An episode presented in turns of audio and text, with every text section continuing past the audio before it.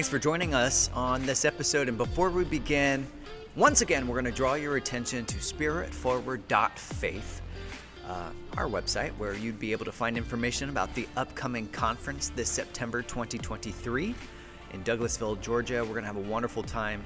You know, Ken, um, man, you and Josh, the, the Lord brought you and Josh here last week for our prayer conference, and it really felt familiar, you know?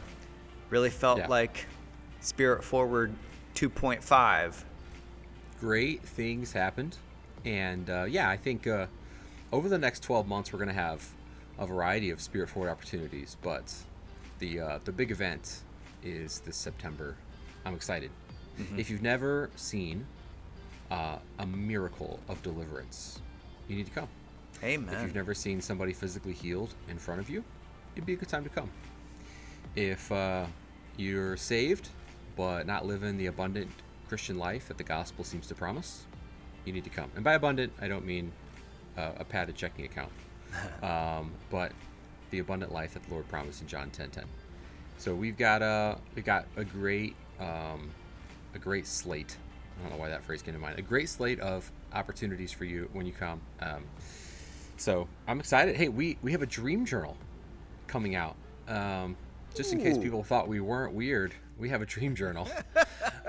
um, uh, designed to dream, and Jared Long is working on um, the assembly of it. But that will be given to the guests, and you will learn how God speaks to you in the night.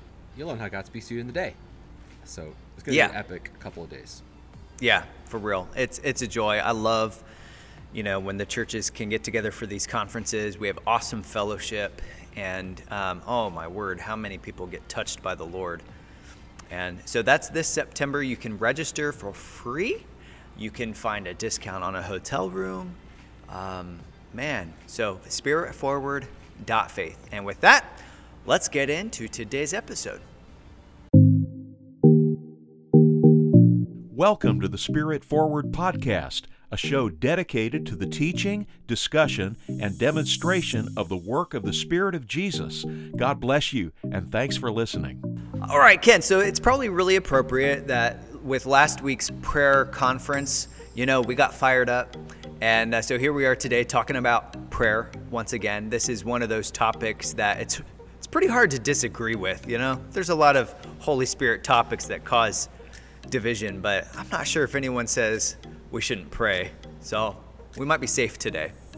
Oh no, I I think I can think of several ways we'll offend the religious status quo today. Not not intentionally. Right. I don't mean to be offensive. Um, yeah, I Oh. I uh, we're it's something you and I are both passionate about, and we certainly saw the Lord move quite a bit in Vero there uh, this past week. Um, so we're always gonna talk about it. It's it's dialogue, conversation with the Lord.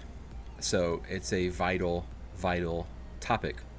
And so when I when I was at Bible school, I graduated. I taught a um, I taught middle school at a, at uh, at the Christian school I attended, and then I went back to the uh, the Bible school Bible college that I had graduated from and began to teach. And they had had a class on prayer that had gone away, so it was my privilege to resurrect that class.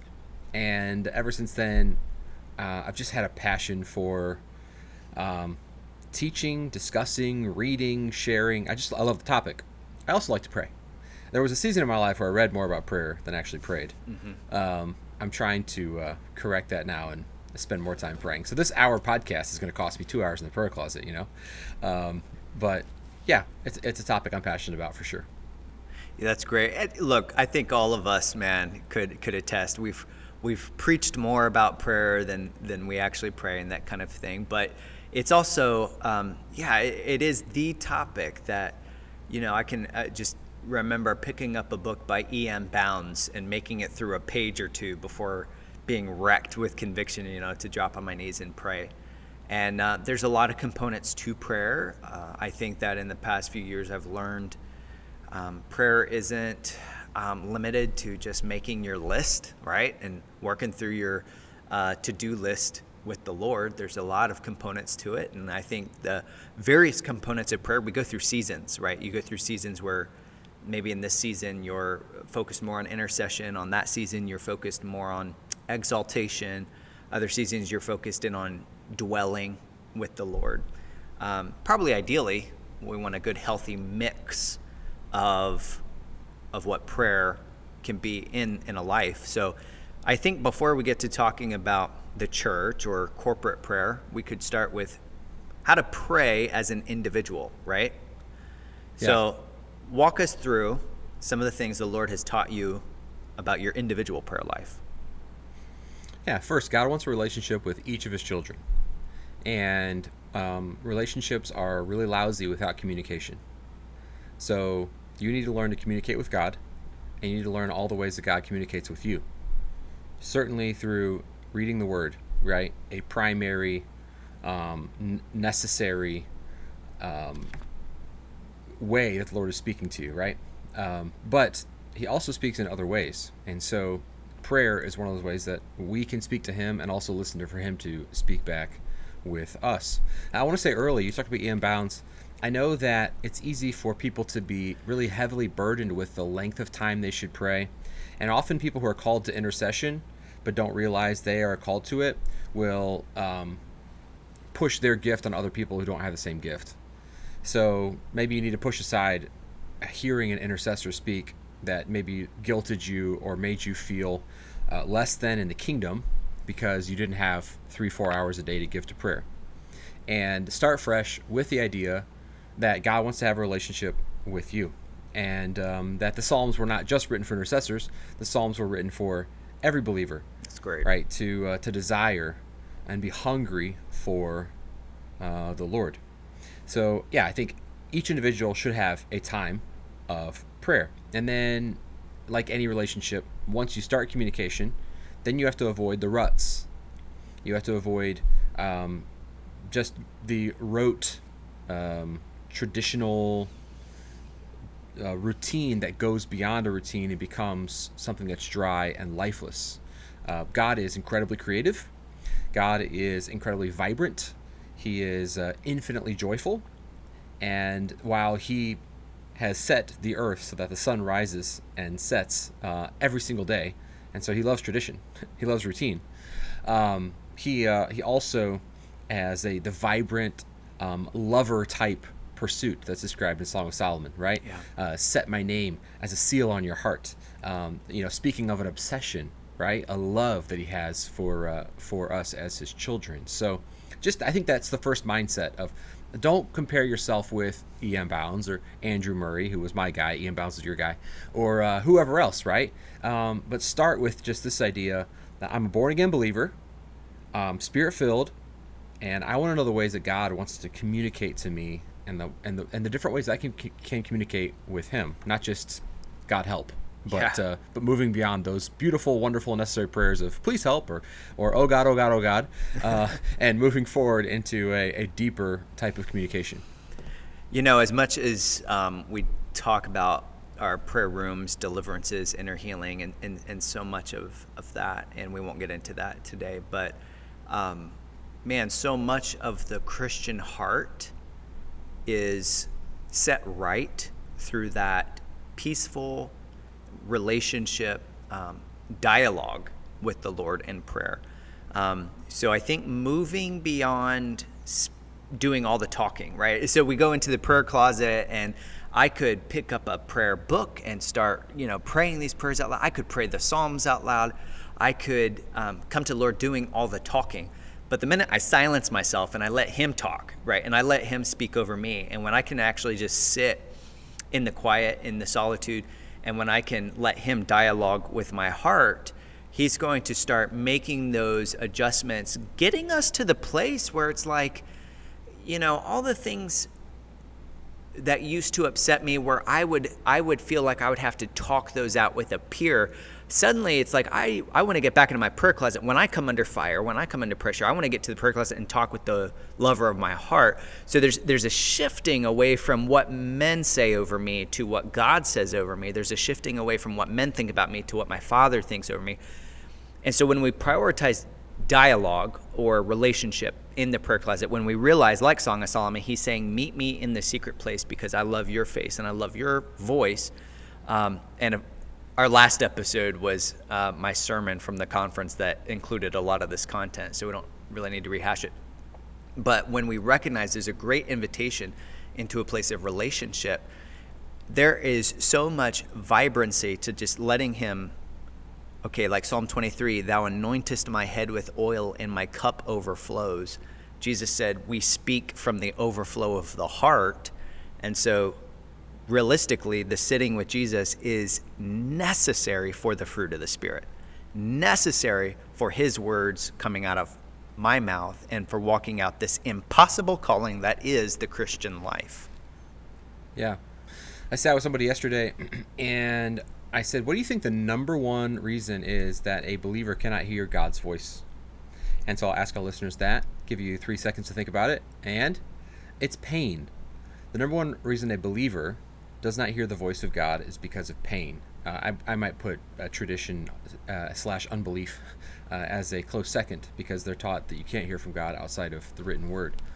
But um, the pain of our heart often keeps us from hearing God's voice, and so we never take time to sit down and listen to Jesus because we've been hurting for so long that um, that we we simply don't believe He can or, or will talk to us. And so, the, those inner healing episodes that we've done in the past are very helpful to clearing the way for the river of Holy Spirit to flow through your life, um, and you'd be able to, to sense what He's saying.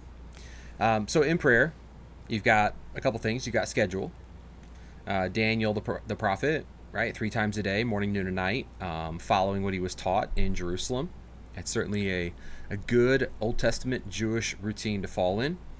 Um, I my my middle of the day prayer life is very minimal, um, as far as like length of time, but time in the morning, time in the evening, uh, is uh, is what I really try to make a, a meaty time, yeah, and then amen. just schedule uh, for my life, my ministry, that what God has privileged me to do allows me to pray throughout the day with people um, most days.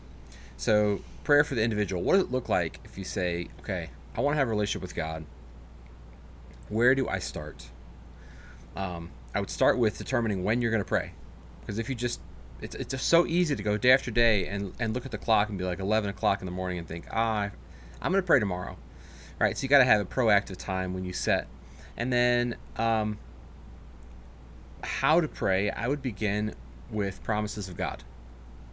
And there's a ton of resources out there. I don't have any specific one to recommend, obviously, beyond the Bible. But if you're looking for categorized promises from Scripture, there's a ton of books, 99 cent books you can find mm-hmm. on Amazon. And uh, take those promises and start your prayer life the right way. A lot of times when I'm training people or coaching people in their prayer life, I have to help them undo soulish prayer. Lots of complaining, lots of praying through a list and each name they get to they kind of vent about it or they just they hem and haw around or they just say bless them bless them bless them which is great but there's nothing tangible they're asking for and so learning to pray a promise over a situation learning to look over names and let god highlight the people that he wants you to pray for rather than just praying through a list of 500 names i worked with a guy one time who had a lengthy list and we went through the list and i said man you pray through this every day he's like oh, every week i pray through this list and I said, "What do you see?" Answered. He's like, "Oh, not much." And turned out there was five people on the list who were already dead, and it was just like he was okay. just he was okay. just praying through this list religiously, and never had a tangible interaction with God. So it's just like you know, uh, bless this guy, bless this guy. A bunch of famous Christians he was praying for. And well, I appreciate the effort, and I'm sure the Lord's in His grace and mercy responds to these types of prayers. Um, for us as sons and daughters of the King, I don't think it's the best. I don't think it's the most excellent way for the Lord to uh, interact, for us to interact with the Lord. That's for sure. Um, specific prayers get specific answers. You know, I think that is just a guiding principle. You don't, if you don't have because you don't ask, and if the Lord says ask and keep asking, knock and keep knocking, seek and keep seeking, you know, there's there is a specificity to what we're praying, and um, there's just you know, and when you engage in that, there's literally no arguing with it. You just come into this place in your life where you're like, God only answers my specific prayers, right? Um, concerning the timing of the day, I think it was Jonathan Edwards who said this that the morning is the rudder of the day. If you don't find God in the morning, it's not likely you'll find him the rest of the day. And so there is something quite powerful about those morning hours. And I think it kind of is doubly so for our digital age because once I pick up a device, it's like my brain turns to mush. Yeah. You know, so putting that off and being able to sit in my chair with a coffee and a Bible and and just be with my Father, um, allowing Him to be the rudder of my day. There's no pressure. I mean, I just get to sit with Him. It's it's literally the best. I just get to sit with Him and uh, allow Him to start the day, and uh, he'll he might lead the conversation one way or the other and then Yeah. Understanding his heart i think is how can how we can best engage with those specific prayer requests. So for example if i see ken you know he's running off the deep end and this guy's you know his, his life's going down in flames um, and i need to pray for him boy having a connection with my father's heart is going to best inform me for how to pray for ken. How to give those specific prayers for ken. Yeah, I don't know why I have to be the example there, but uh, yeah, I appreciate that. No, it's um, I- I think one of the struggles with prayer, and it goes back to some of these other topics we've talked about, is the pain you feel, the misunderstanding you feel about God. He doesn't want to talk to you because he's angry, yeah and just a, a total misunderstanding of the gospel. right That Jesus has purchased the right to be with you, He's present with you. Um, you've been sealed by the Holy Spirit. yes Uh, there's more of the Holy Spirit He has for you. yes and the father's love for you. I mean, there's just so many different parts of the way uh, of how God feels about you that are lost um, in much of the church, and so it becomes liturgical in some places, or it becomes pharisaical in others. It's just it just becomes a list. And I really feel like we treat God like a grocery store. Either He's a convenience store that we run into and get what we want, or for others, it's the it's the awful chore of going in with that lengthy list, and I'm gonna work through it. I got to do it, just like you gotta go get groceries for the family, and you dread the chore. Uh, that's how we treat God. At the end of the day, we're just hoping to get things from Him, and uh, trying to do it the right way. We bring our coupons and our lists, and uh, in prayer we bring our promises and our list. And um, but there's not a lot of expectation because there's not a lot of relationship. Oh man, I got a good example right here. Yesterday, my son finished his school year. Uh, my boys are homeschooled, and my oldest son did a phenomenal job as my wife has spent most of the school year pregnant. And so my oldest boy just took the horse by the reins, did a phenomenal job for himself, organized everything, did every finished the school year. You know, he's an honor roll kid. Helped his younger brother, really helped bring his younger brother along. So, you know, mom and I agreed, like, I'm gonna take this dude out and let him buy something cool and a reward. So we were at the we were at Walmart, you know, walking around the super center and we didn't have a list. He just had his father. And it was like I was paying and you get to just walk out here and and see what you want and enjoy the time together and and we did we had an awesome time together and there's no pressure on him because like it's paid for. Dad said I could. And so here we go enjoying fellowship. I love it. That's a pretty good That's example. perfect. Uh, yeah, timely for sure. Uh, you know, you're a good pastor. You can take all of your recent life uh, circumstances and turn them into a sermon illustration. so, clutch, clutch move out of you. Uh, let's talk about the voices. So, uh, one thing that I found uh, in interacting with uh, some people from my uh, independent Baptist background is they don't believe you can talk to Jesus or Yeah, the Holy right. Spirit, and uh, it leaves me scratching my head. Like, really? It leaves me in disbelief. So, um, I there's a lot of voices going on in head. First of all, and if if shame and guilt and Satan all have the right to talk to us, then certainly all three members of the Trinity, they're all one. First of all, so they can interact with us.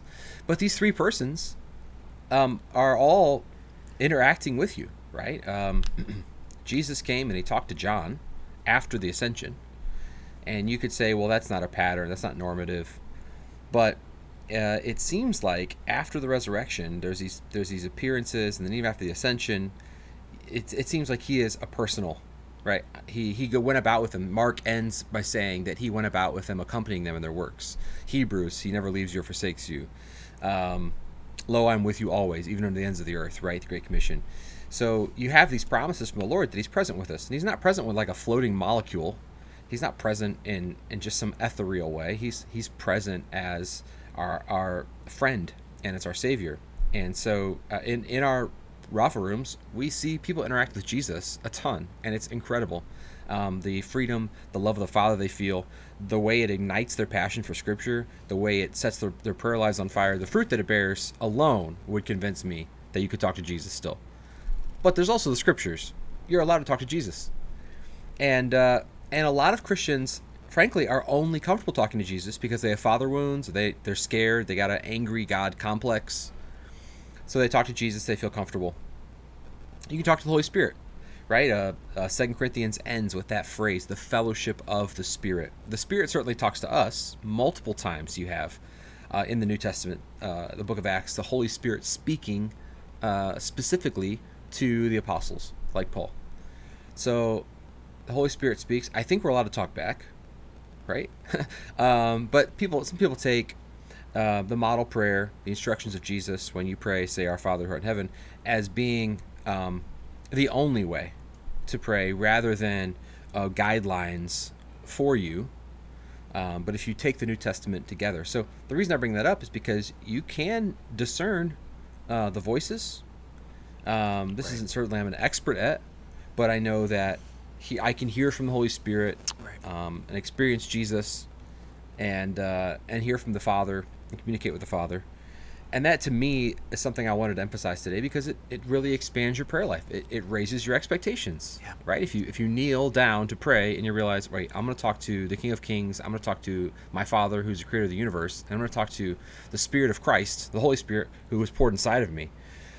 This is a this is gonna be an engaging, exciting conversation. Yeah. Right? That's man. how prayer should be thought of, right? It should not be just liturgical. It should not be just uh, reading uh, someone else's prayer that's a great thing to do, by the way, mm-hmm. to learn how to pray. Oh yeah.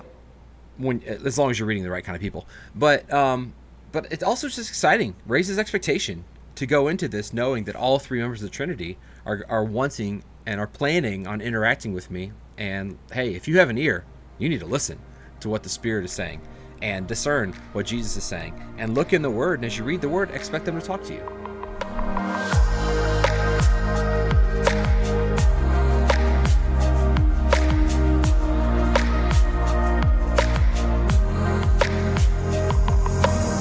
Yeah, that's so good. I love, oh man, you start talking about the voice of the Lord is like my favorite topic. But when it comes to this dialoguing, you know, and you sit there, you are totally right about how our pain influences the way that we perceive Him. Now, I, I have to say from the outset, when you mentioned the demons' voices get into our head, there's shame and regret in my head, it's astounding to me, dude, that there are so many Christians who have a wide open theology for that. I've never met a Christian who said, no, demons can't talk to us. Like, everybody believes that the demons can influence us, and yet there's a whole uh, line of Christianity that would say the Holy Spirit doesn't talk to us. So please, like, let's consider for a second how demonic of a lie, how demonic of a stronghold this is in the church that we have come to believe evil spirits can talk to us, but God's spirit does not. It's it's insane to me. And and let me just say, it's specific answers get specific requests. If you want to hear God, go ask Him to talk. And um, you know, I was with a, a, brother back in the spring, went to his church service, and and uh, he was testifying about missions giving, and he said he and his wife go off into prayer Lord, how much do you want us to give for missions? And they come back with the same answer. And, and, uh, and that pastor also tells me that God doesn't speak. So, you know, specific prayers get specific answers, including you and your wife coming up with the same offering number, right? I think the more right. you would ask God to get involved in your life, the more you'll notice it. And probably the well, the number one safest way is going to be, you know, asking him to speak through his scriptures, in which most of us do that, I would guess. Um, but secondly, mm-hmm. I would just say being around spirit-filled people. You know, for example, I was at a pastor's prayer meeting this morning. I think there was five, maybe six of us. There were six of us pastors in there. They're praying over me, and the one guy spoke into my life something that you and half a dozen other spirit filled pastors have all said, right? So when you're hearing the same thing from guys who don't, you know, they're not coordinating this. Um, you're realizing, oh, this is the voice of the Lord coming through His church. And the more that we pay attention to spirit filled people, spirit filled voices, the more you ask, and then the more you give credit where credit is due, you're being a good steward of His voice. And all of that is going to help position our heart to where we can receive it. Because I'll be honest, when I first sat with the Lord to just listen, I said, Lord, could you tell me how much you love me? I was not able to receive that love. He would speak, and I would say, No, like, I don't love me that much, so you can't love me that much. And uh, I had to continue to sit there week after week and month after month until you know my heart was positioned in a way where I where I could receive. And the voice of the Lord configures my heart, aligns it with His heart and His will, and and if we ask anything according to His will, He answers it. And so I have to get my will lined up with His in order to be most effective in prayer. Individual prayer life. If you're starting off, you're saying, "Look, I've I've wanted to pray for years. I kind of gave up on it years ago. How do I start fresh?" Um, start by asking the Lord good questions. Yes. And uh, and take some promises from Scripture and ask the Lord how He wants you to apply those promises to your life. Um, okay, and then I think one way to grow in your prayer life as an individual is to have a prayer culture in your home. That's great. And I think this is a this is a missing element. People know they should pray at church, although a lot of churches don't give them space to do that. People know they should pray as individuals, so they struggle to do that. Some people pray in the car, some people pray in the shower, some people pray before bed, but struggle with just making it relational. But then a prayer culture in the home. I mean, this to me is where the enemy is just killing us. He is robbing us blind mm. of a, a house filled with prayer. Right? We know that the church should be a house of prayer, but what about our houses? our little houses that we have mortgages on or that we rent? W- what about those? Are those houses of prayer? And why is it weird for us to teach our kids to pray? You know, so Couple preach. Things. Come on, man. Preach. If you have, yes, hallelujah. hey, man. Uh, so, a couple things. If you have a little child who can't read yet, uh, teach them to look for Jesus. Ask the Lord to ask the Lord questions. Give them very simple questions like, Jesus, where are you right now? Jesus, how do you feel about this person? Um, teach them the friendship and the constant presence of Jesus. Uh, where is Jesus in the room? That's a great question for a three, four, five uh, year old who hasn't learned to read yet to ask. When someone starts to read, you can begin to add um, some some written prayers, right? Ask them to write a letter to the Lord, and start with that. It's amazing when you write a letter. It's so much different than when you just kind of beg and beg and beg. And a lot of Christians they start just over and over again. They repeat the same thing. They're not being vain in the repetitions like the Pharisees, but they also are just kind of being soulish yeah, I think it, being emotional. To just insert a very important uh, important point right here is the importance of journaling. Like, yes, yeah. writing yeah. is so powerful. Journaling is the discipline of writing. Don't steal regularly. my thunder, Robinson. I was getting there. Okay. Yeah. Uh, yeah. so, uh, if we planned better and had outlines to, to share with, which we don't. Uh, so yeah, you have a little child looking, using their imagination that God created them with, looking for Jesus, you could you could even have them look for angels as long as they know not to worship angels or pray to angels, right? But angels are a big part of the kingdom. They're allowed to they're allowed to see them. Uh, what do you see? What do you see at church? Uh, my daughter has seen a Bible on fire. She's seen a lion uh, over a person. She has seen all, all, sorts of stuff. She's five. She saw things when she was four, three, and, and, and still currently. Then learning to write letters to Jesus, and then growing into journaling, right? So 8, 9, 10, 11, learning to ask the Lord questions and write down the answers. So you start by writing a note to Jesus, right at, at five, six, seven, and then you you kind of evolve. Seven years of age is a good age because Samuel had that.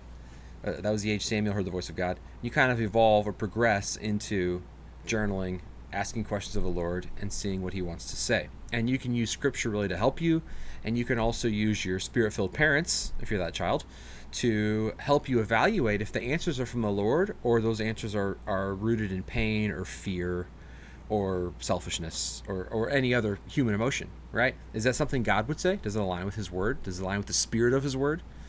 Um, all those things uh, really help you in growing and hearing God's voice. So before I came to your prayer conference, I uh, turned on a worship song. It was a four minute worship song. So this was not an hour of prayer. And I said, All right, listen to the Lord for my trip. This is the night before I flew out. And uh, all four of my children and my wife had a word uh, for me. And I think all but one I saw specifically uh, fulfilled. And one was a Bible verse that I may have been fulfilled, may, maybe not. But uh, it was beautiful to see Yeah, totally. the Lord use all those things. So that's how we are. We haven't arrived. We, we still use Netflix too much.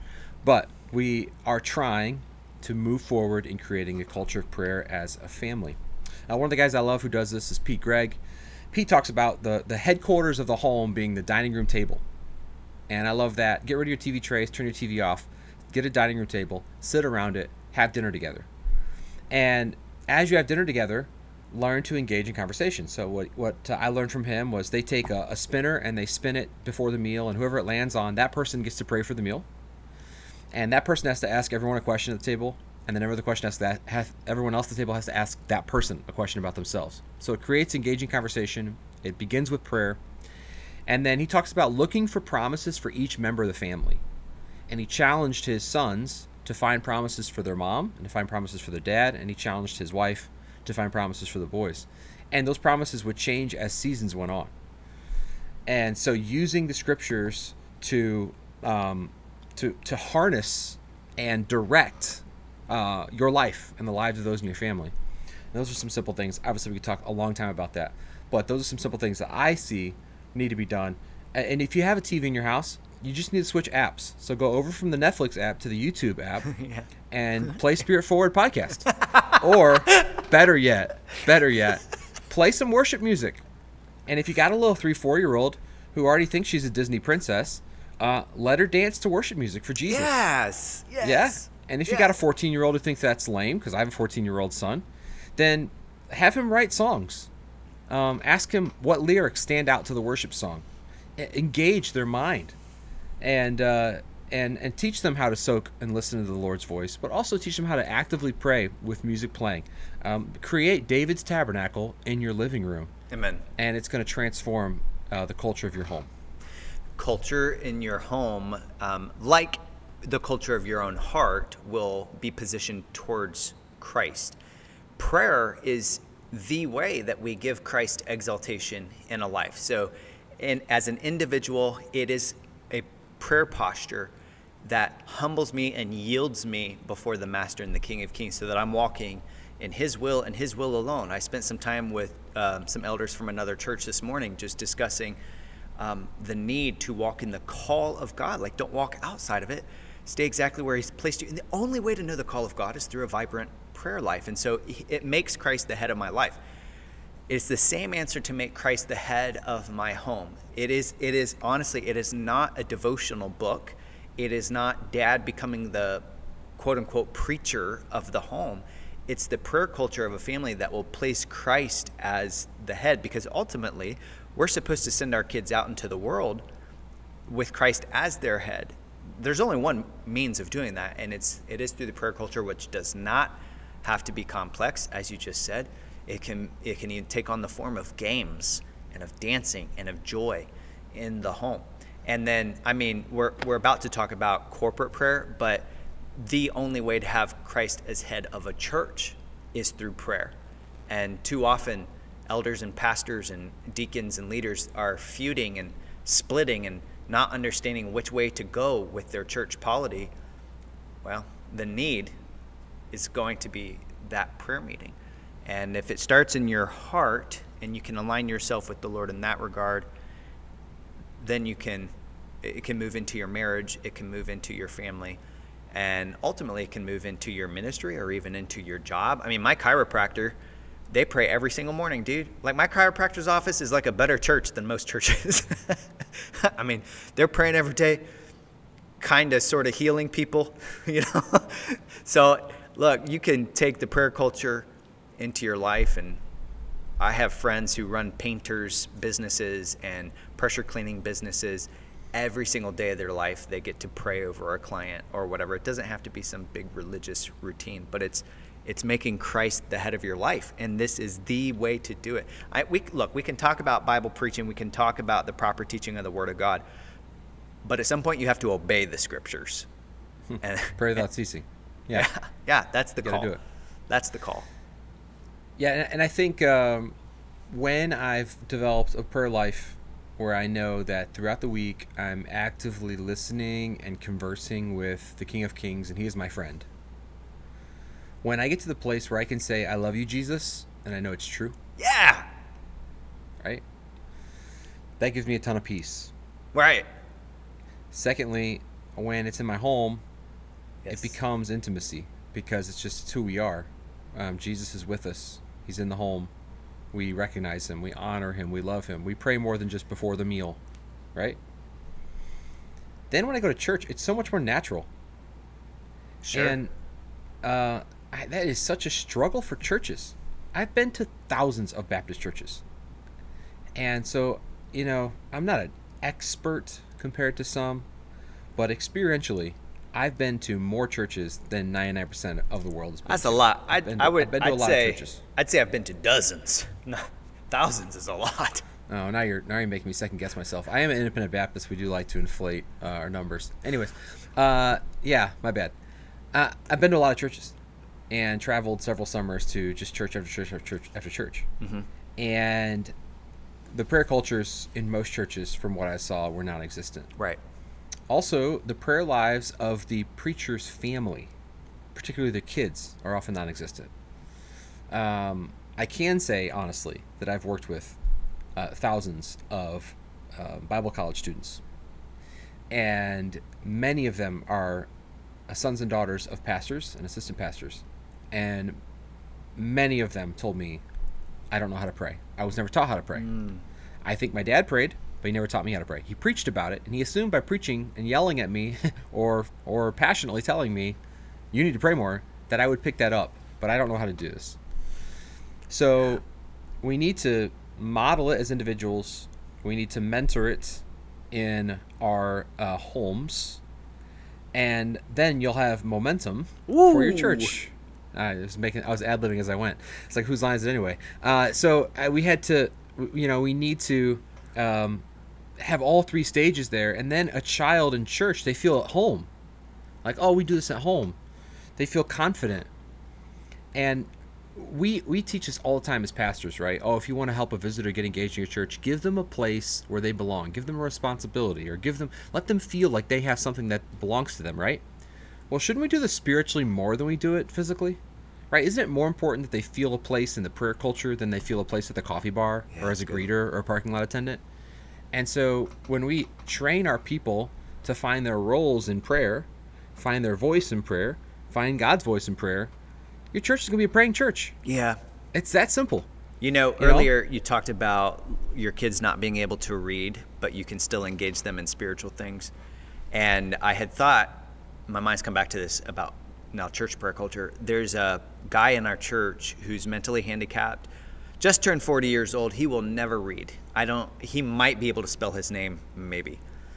Um, and yet he's engaged in our prayer culture. He'll come and sit through entire prayer meetings, and God will give him visions, and he makes short, simple prayers, and they get answered and uh, he brings humility to the table. He brings faith. Oh, tons of faith. You know, the faith of a child into the room. He just knows God's going to heal or whatever the case may be, and he doesn't have to be able to read to grab hold of some prayer promises or to see visions from the Lord or what have you. So, you know, that man taught me big time how there is a space in the church for spiritual gifts. You know, I'm saying this from a background of thinking the spiritual gifts were mainly like you can join the choir or be a Sunday school teacher, and if not, I guess you can be a janitor or a bus driver. Um, but yet there's these spiritual gifts that people can engage in where everyone has a voice. Okay, we know all may prophesy, so everyone has a voice in the church, um, including those who are mentally handicapped or uneducated or whatever. And this is the culture that is the furnace of the church that engages the people. You know, I'm thinking right now of like Jim Cymbala and how many people did did uh, you know, were present in the early days of Brooklyn Tabernacle when they first committed themselves to prayer. Uneducated people, right? Drug addicts and so on, prostitutes coming into this place and and being taught that that that prayer community. You're like, it, this is for pretty much everybody.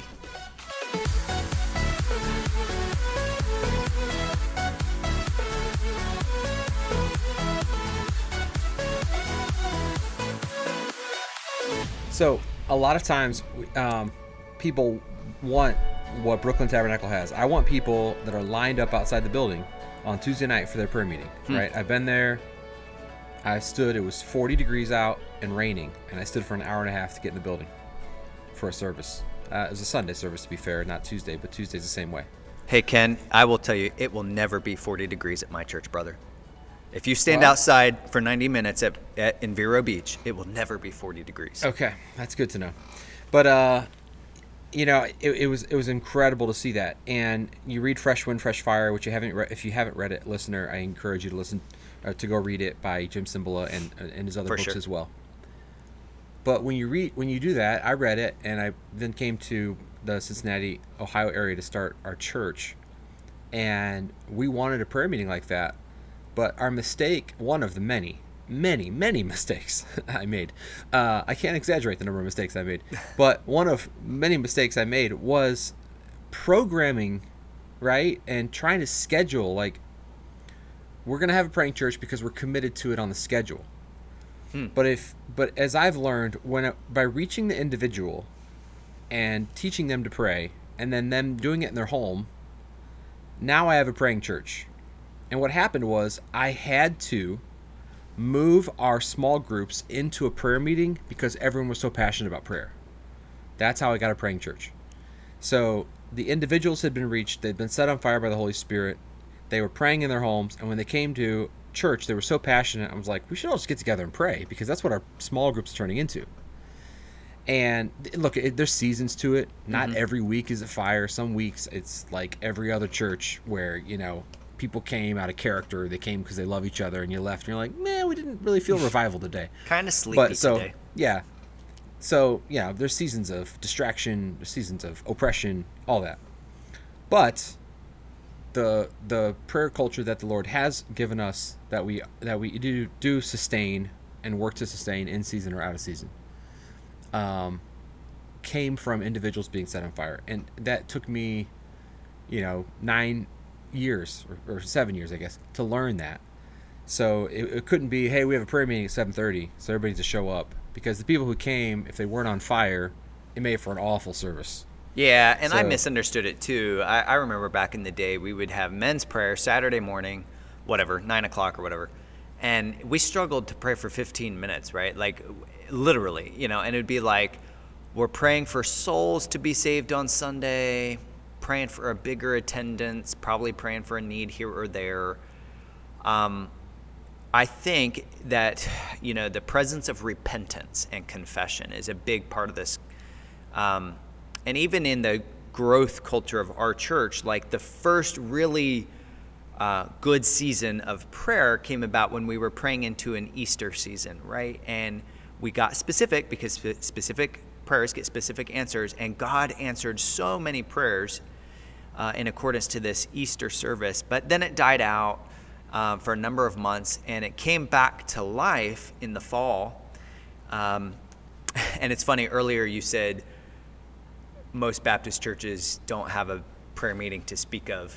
Um, when our prayer meeting kind of really came to life, we had a guest evangelist and his wife, and I told him, Saturday night we're going to have a prayer meeting, and then we're going to start the revival on Sunday with some prayer meetings involved. And later on, him and his wife admitted they said we did not want to come to the prayer meeting because usually they stink. And usually we Yeah. go into these churches and it's just here's a list and here's some gossip. and it's really nothing. But what took place that fall was revolutionary in that people started actually confessing sins and repenting. And there hmm. was probably 20 of us, maybe, probably less. But it really shifted something in our church. It brought about an, a genuine humility um, that many of us had experienced on the individual level. So remember, it starts at that individual level, goes through the family, gets to your uh, community. In the community, it's still the same thing. Like you need repentance. You need a space for confession. Uh, you need an openness. I had asked my assistant pastor at least a year ago. I said to him, "Hey man, if you were going to take a church tomorrow, or you're going to start a church, what are your top priorities?" He thought about it and he said, I think I would prioritize the prayer meeting and cultivate um, a culture of open confession. And of course, you know, and it's like we already mentioned, fresh wind, fresh fire. You know, this is this is this is the foundational starting point, and it's like if you haven't touched first base, you know, as so many churches haven't, it's like this is this is what makes sense out of why so many pastors are burning out, falling out of ministry, why why there's so much carnality and fighting and backbiting and all that stuff. It's like, how about if we back up and start confessing our sins one to another? How about if we have a an environment of repentance and and openness and um, yeah, I think that's sufficient. I could keep going on that forever. Yeah, it's a good word. Yeah, so for us as the individuals grew in passion, then the prayer meeting just took off and mm-hmm. and you could pray for an hour, as our church uh, does every week at least, and that's kind of our baseline. Um, but it's not foreign to them; they feel comfortable. And then my children, because they're praying at home, they don't feel out of like fish out of water at church, where the church pushes in or leans in a prayer. They feel like they can participate and they can have a voice, and other children in the church do as well. So, I think once you have a church that's praying like that, then you can begin to develop a ministry of intercession where you you discern the people who after an hour of prayer are just getting started. And those people can have their own separate meeting and they can do warfare prayer. They can intercede on behalf of the services on behalf of the leadership and it fulfills them because it's their spiritual gift.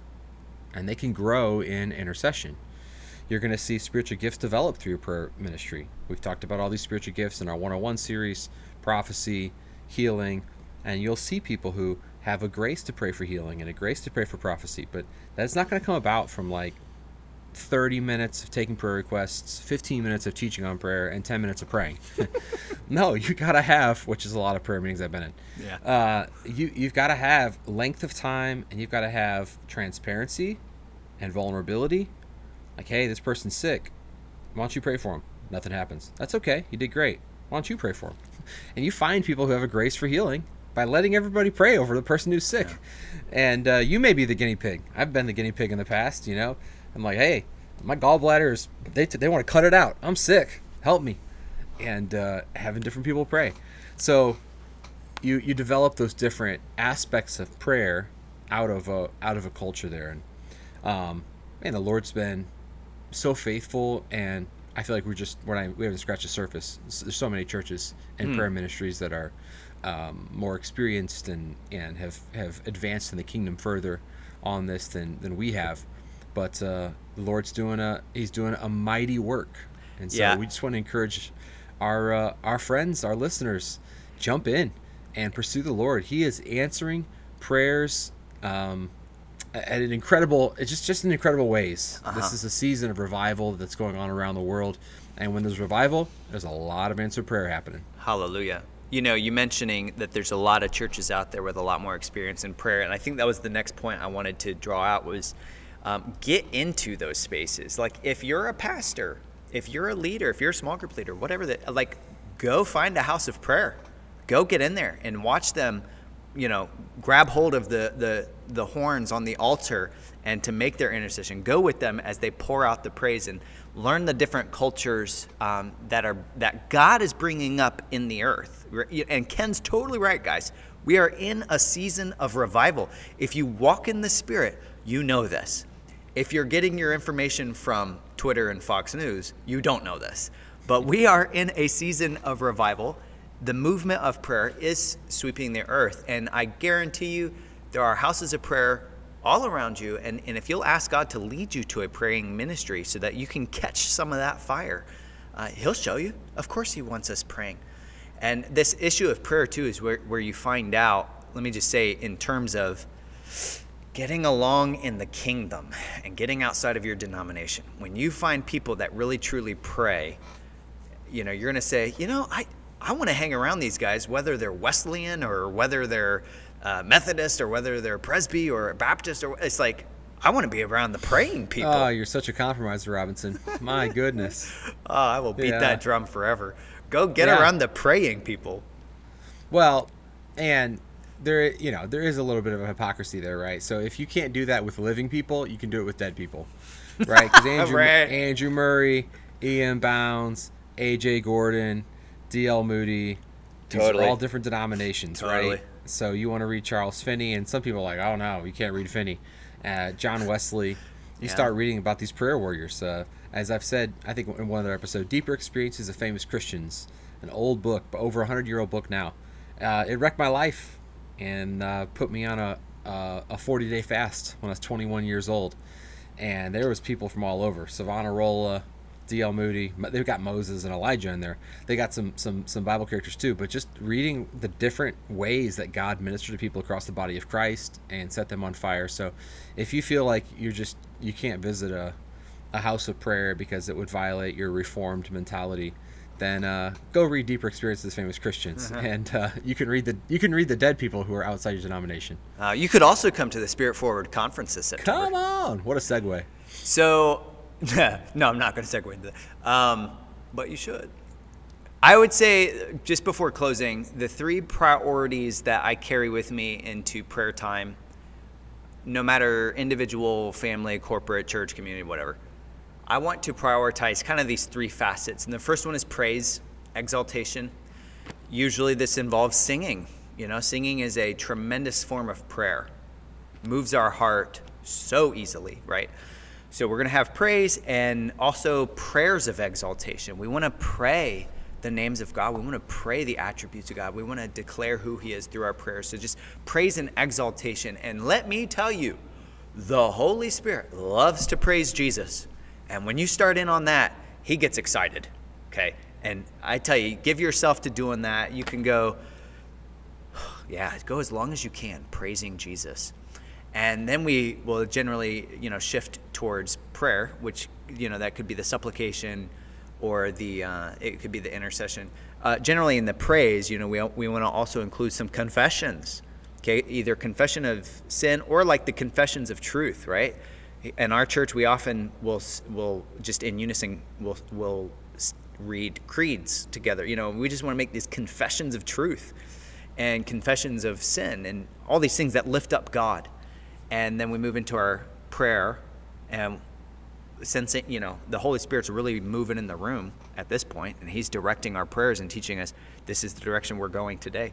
Uh, and then, and then generally, we're going to take time for prophecy, just to add a third P right there, um, praise, prayer, and prophecy. And what I mean usually by prophecy is we're going to listen. Okay, we're going to stop talking um, as a group and just sit in total silence, or you know, in my easy chair or with my family, whatever. Like we're going to pause at this point and we're going to allow the Lord to speak. And let me just say to you, if you are still unfamiliar with the voice of the Lord, and if you're not really certain about how the gift of prophecy works or how God can navigate us with, in, you know, these little spontaneous thoughts and whatnot, man, when you do that in a group setting, you know, for example, I think one of the first real significant times that we did this, we were, um, again, praying towards an Easter service. And when we asked the Lord, we had four people in the room heard the same thing from God. Like four, four of us were like, I think God wants to do this. And pop, pop, pop, four of us. It was like, wow. You know, and so great confirmation in how to follow the Lord so that when you go do this thing that seems so crazy, other churches don't do this. Okay. You go and do this crazy thing, but it's like, God could not have been any clearer. so we're going to do it. And so that's why I think it's so important as a church to do and this is how this is why I said it connects us to the head. It makes him the head of the church. If you've got a group of people hearing from the Lord, then we're going to do that thing. And if Pastor Josh says something differently than what God just said, everyone's going to know. So this makes him the head. Come on. Yeah, All right. I think uh, I think I see a series coming up. Elements of prayer. It's gonna be fantastic. Yeah. I- kind of getting worked up right here. I like it. All right. Well, hey, you know what? Let me pray for the listener. Lord, I ask that you would come over this man, this woman, a pastor who's listening to this show, and their heart has been stirred. And Father, I thank you for the fire that is within their chest. I thank you that the Holy Spirit burns within this person, and I thank you for the way that you have touched them and stirred them up through this conversation. I thank you for the ways that you have spoken. Um, today, I just know that there have been things that have come out of my mouth and out of Ken's mouth that we were totally unaware that you were speaking to a listener today because that's how you always work. And so I give you awesome thanks for that. And I ask, Lord, that you would fan up the flame within their hearts and uh, that there would be a movement of people committing themselves to pray uh, and give them wisdom, Lord. What, what areas of their life need cut away so that prayer might have its proper place? Oh, Lord, make that so in my life, Lord. Cut away, circumcise the areas in my life, Father, that are getting in the way of prayer. And uh, thank you for this conversation today. Thank you for the blessings that you bestow. Thank you for your presence. And in Jesus' holy name, amen. Hallelujah. For more resources, please visit spiritforward.faith. And until next time, may God bless you in Jesus' mighty name.